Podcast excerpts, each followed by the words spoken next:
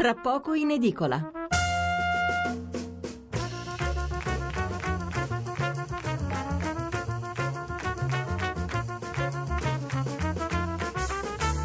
Mezzanotte 25 minuti e 15 secondi. Eh, riprendiamo la nostra rassegna stampa con la lettura dei titoli sul G7.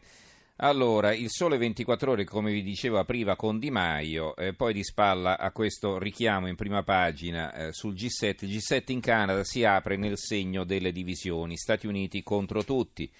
Italia Oggi, altro quotidiano economico, ha qui un eh, corsivo attribuito al direttore, diritto e rovescio. Eh, il Premier Giuseppe Conte, dopo aver espressamente dichiarato nel suo discorso di insediamento che il suo governo riteneva essenziali la collaborazione con gli Stati Uniti e l'adesione convinta alla Nato, ha anche precisato che sempre il suo governo avrebbe proseguito nella politica di collaborazione con la Russia nel quadro del rafforzamento di tutte quelle iniziative tese a stabilizzare un mondo che non dispone più di centri di gravità. Il giorno dopo il segretario generale della Nato Jens Stoltenberg, fingendo di aver capito male, se la prende con il governo italiano che per lui sarebbe in libera uscita dai suoi impegni internazionali. Nel dibattito amplificato dai media italiani interviene anche la Merkel per ribadire la sua piena adesione agli Stati Uniti. Intanto la Merkel sta però realizzando in violazione dell'embargo contro la Russia il grande gasdotto Nord Stream che porterà il gas russo in Germania. L'importante è l'ipocrisia, ma i media italiani fanno finta di non saperlo, che amino l'ipocrisia anche loro. Eh, la verità intervista l'economista Giulio Sapelli, il premier mancato, Sapelli il premier mancato, due punti, Conte al G7 può infilarsi fra Trump e l'Unione Europea. L'opinione, l'apertura conta la prova del G7, dopo le dichiarazioni sulle sanzioni alla Russia che hanno suscitato critiche da parte della Nato e dell'Unione Europea, il Presidente del Consiglio dei Ministri ha la prova dei grandi in Canada. Lo scoglio russo sotto la chiglia del governo, il titolo di un commento di Cristoforo Sola. La Gazzetta del Mezzogiorno oggi per Conte battesimo internazionale. Brescia oggi ha un fondo firmato da Antonio Troise, vi leggo l'attacco, interessante debutto al G7 esame per Conte intitolato Scrive Troise, benvenuto Mister Conte, chissà come accoglieranno i grandi della terra il neopremier italiano alla sua prima prova internazionale in terra canadese. Un G7 pieno di grandi temi e segnato mai come questa volta da forti tensioni internazionali. Giuseppe Conte viaggerà con i dossier preparati dagli Sherpa del suo predecessore Paolo Gentiloni, ma in testa ha una missione ben precisa. Prima di tutto farsi conoscere e poi farsi rispettare. Un bel impegno per un uomo che fino a poche settimane fa era occupato a tempo pieno in uno studio legale e che da quando ha incassato la fiducia delle Camere sarà impegnato a mettere in atto tutti i capitoli contenuti nel contratto giallo-verde firmato dal duo Di Maio-Salvini. Non sarà una passeggiata, ma prima di ogni altra cosa dovrà conquistarsi sul campo i galloni di Presidente del Consiglio, non dando mai più l'impressione di essere un Premier telecomandato dai leader dei due soci di maggioranza dell'esecutivo. Da questo punto di vista il vertice canadese può davvero rappresentare un banco di prova decisivo per testare la leadership di Conte e il grado di autonomia di Palazzo Chigi.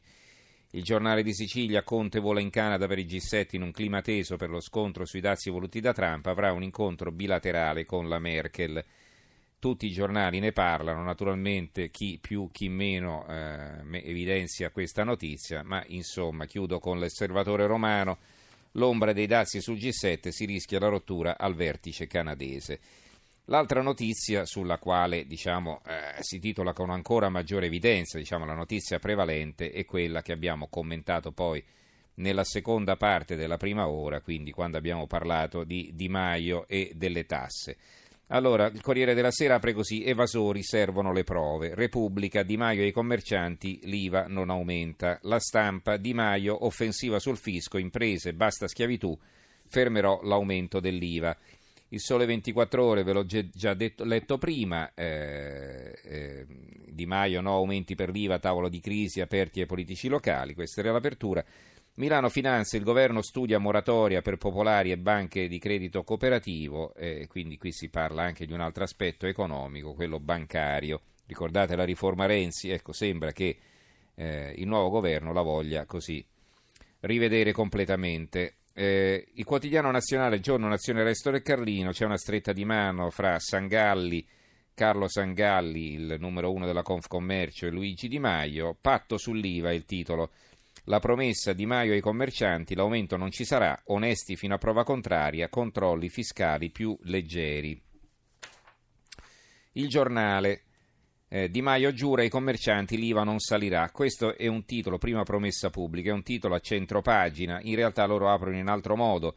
Sempre sulla politica, i grillini si tengono 17 milioni e case gratis, la nuova casta, altro che rimborsi, ecco il tesoretto e i privilegi dei 5 Stelle. Con 331 eletti l'assegno che spetta al gruppo 5 Stelle crescerà di ben 11 milioni di euro rispetto alla scorsa legislatura per un totale di 17 milioni l'anno che non verranno restituiti, questo dicono. Salvini, stai attento, proveranno a distruggerti un pezzo di Francesco Alberoni. Eh, l'avvenire mm, Di Maio promette l'IVA non aumenterà, senza Conte il primo Consiglio dei Ministri. E poi eh, siamo più russi o tedeschi sulla flat tax questa volta, quindi non si parla delle sanzioni. È un pezzo di Matteo Rizzolli eh, e cosa dice a un certo punto parlando della riforma in Russia, uno dei paesi che ha applicato la flat tax. Uno studio economico importante ha provato a rispondere alle due domande eh, poste precedentemente e ha concluso che la flat tax non ha prodotto più crescita economica, ma che essa ha contribuito ad aumentare il gettito fiscale. Insomma, dei due effetti ipotizzati dai sostenitori della flat tax, il primo, l'aumento della propensione al lavoro, non si è verificato, mentre il secondo, riduzione dell'evasione fiscale, sì. In altre parole, l'effetto potenzialmente più rilevante della flat tax è quello di semplificare la vita al contribuente e anche all'Agenzia delle Entrate e quindi probabilmente far diminuire l'evasione. Perché funzioni però deve essere radicalmente semplice, quindi deve sostanzialmente ridursi a una sola aliquota con nessun meccanismo di deduzione e detrazione che vada calcolato ex post. A queste condizioni la flat tax potrebbe essere nella maggior parte dei casi ritenuta direttamente alla fonte, cosa che non è possibile perché sarebbe incostituzionale, perché eh, non ci sarebbe la progressività eh, della pressione fiscale eh, le tasse non possono essere pagate in modo uguale da tutti. Allora, se tu fai una o due aliquote, poi devi consentire però deduzioni e detrazioni. Questo sistema è, no, è imprescindibile, quindi poi non so come continui qui l'articolista, ma insomma parte da un presupposto che non è, che non è giusto. Eh, ancora, eh, il fatto quotidiano. L'Ilva e il G7, subito due prove del fuoco per Di Maio e Conti. I sindacati di fabbrica vogliono vedere il ministro, ma Grillo diventi un parco. L'Ilva, eh? No, non l'IVA, l'Ilva. Eh, gli interventi, viene intervistato Salvatore Settis, caro Premier, poche domande su equità, scuola pubblica e verde. Poi Beppe Grillo, eh, non so se un articolo o qualcosa, perché, o un'intervista. Le marionette insultano il prof perché vogliono essere pupari. Eh, e, quindi qui per il fatto quotidiano eh, vi leggiamo, leggeremo altre cose successivamente. Poi il eh, libero, governo in luna di fiele, soldi al sud, grandi opere, flat tax, famiglie gay e nomine, Lega e 5 Stelle iniziano a bisticciare, ognuno per imporre la propria linea, così due leader e vice premier girano in coppia per evitare che uno scippi la scena all'altro. Viene intervistato Sergio Romano, Putin ha ragione, l'ha nato torto, sugli immigrati sbaglia l'Europa. Eh, il neo ministro eh, dell'istruzione eh, salva il posto alle maestre, Marco Bussetti, ricordate ne abbiamo parlato noi qualche tempo fa, eh, delle maestre che, eh, d'asilo che non erano diplomate, abbiamo avuto anche il ministro Fedeli in trasmissione che eh, ha detto che insomma non poteva farci nulla, adesso sembra invece che il neo ministro Bussetti voglia porre rimedio e quindi queste maestre non verranno licenziate. Graziano Del Rio, l'ex ministro dei trasporti è andato fuori di testa, un pezzo di Renato Farina e poi uno di Vittorio Feltri. Eh, paghiamo tasse ma non sappiamo dove finiscono il manifesto eh, sanzioni a Mosca, gioco nato truccato eh, e qui eh, si parla delle sanzioni. Eh, ieri la neo ministra della difesa Trente è andata a sbattere i tacchi confermando tutte le missioni, pure la nuova provocatoria sul fronte del Baltico e il nuovissimo sorvolo di sicurezza aerea del Montenegro. Figuriamoci porre il veto sulle sanzioni alla Russia. Anzi, in chiave salviniana ha chiesto pure attenzione della Nato sui migranti, perché invece rivedere le sanzioni alla Russia potrebbe essere l'affermazione di un principio di democrazia, proprio a salvaguardia dell'esistenza politica di un'Unione Europea ridotta a continente delle servitù militari e delle bombe atomiche altrui. Un segnale che esiste come unione politica che si misura sulle crisi internazionali e non le gestisce per procura. E poi sulle, sui commercianti un titolo a tre colonne sotto la testata, i commercianti chiamano, Di Maio risponde, vi do la mia parola che l'IVA non aumenterà.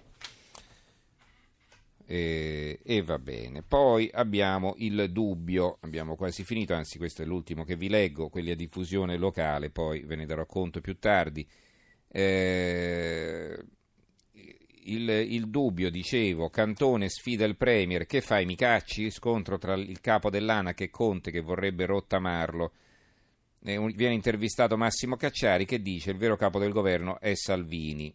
E poi Bonafede, eh, grazie agli eroi di Bari, eh, Bonafede il nuovo ministro della giustizia, nel tribunale da campo è la vera priorità, eh, insomma che bisogna fare qualcosa. Eh, appunto, si sta aspettando che trasferiscano i giudici eh, cancellieri, avvocati e imputati naturalmente da qualche parte perché i processi devono proseguire.